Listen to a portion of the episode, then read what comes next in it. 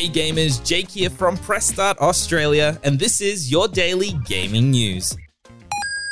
Nintendo has confirmed that a new Nintendo Switch called the Nintendo Switch OLED model will release later this year.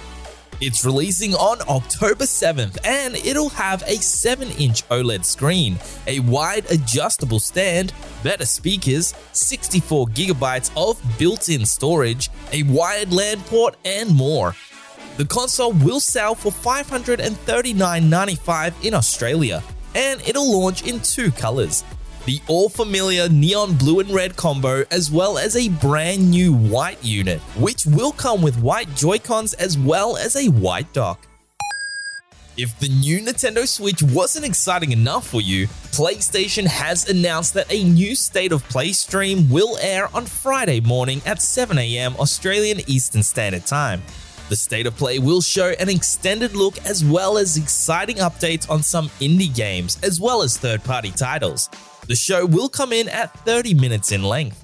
Interestingly enough, Sony has confirmed ahead of time that the State of Play will not feature any updates on God of War, Horizon Forbidden West, or the next PlayStation VR. So definitely get your expectations in check.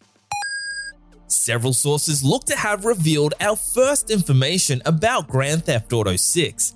As expected, it's sounding as though the game won't release for another few years, with a 2024 or 2025 release date likely. According to insider Tom Henderson, the game will be set in a modern day Vice City, based on Miami, with the map to start out quite small at launch and evolving and expanding over time, similar to games such as Fortnite.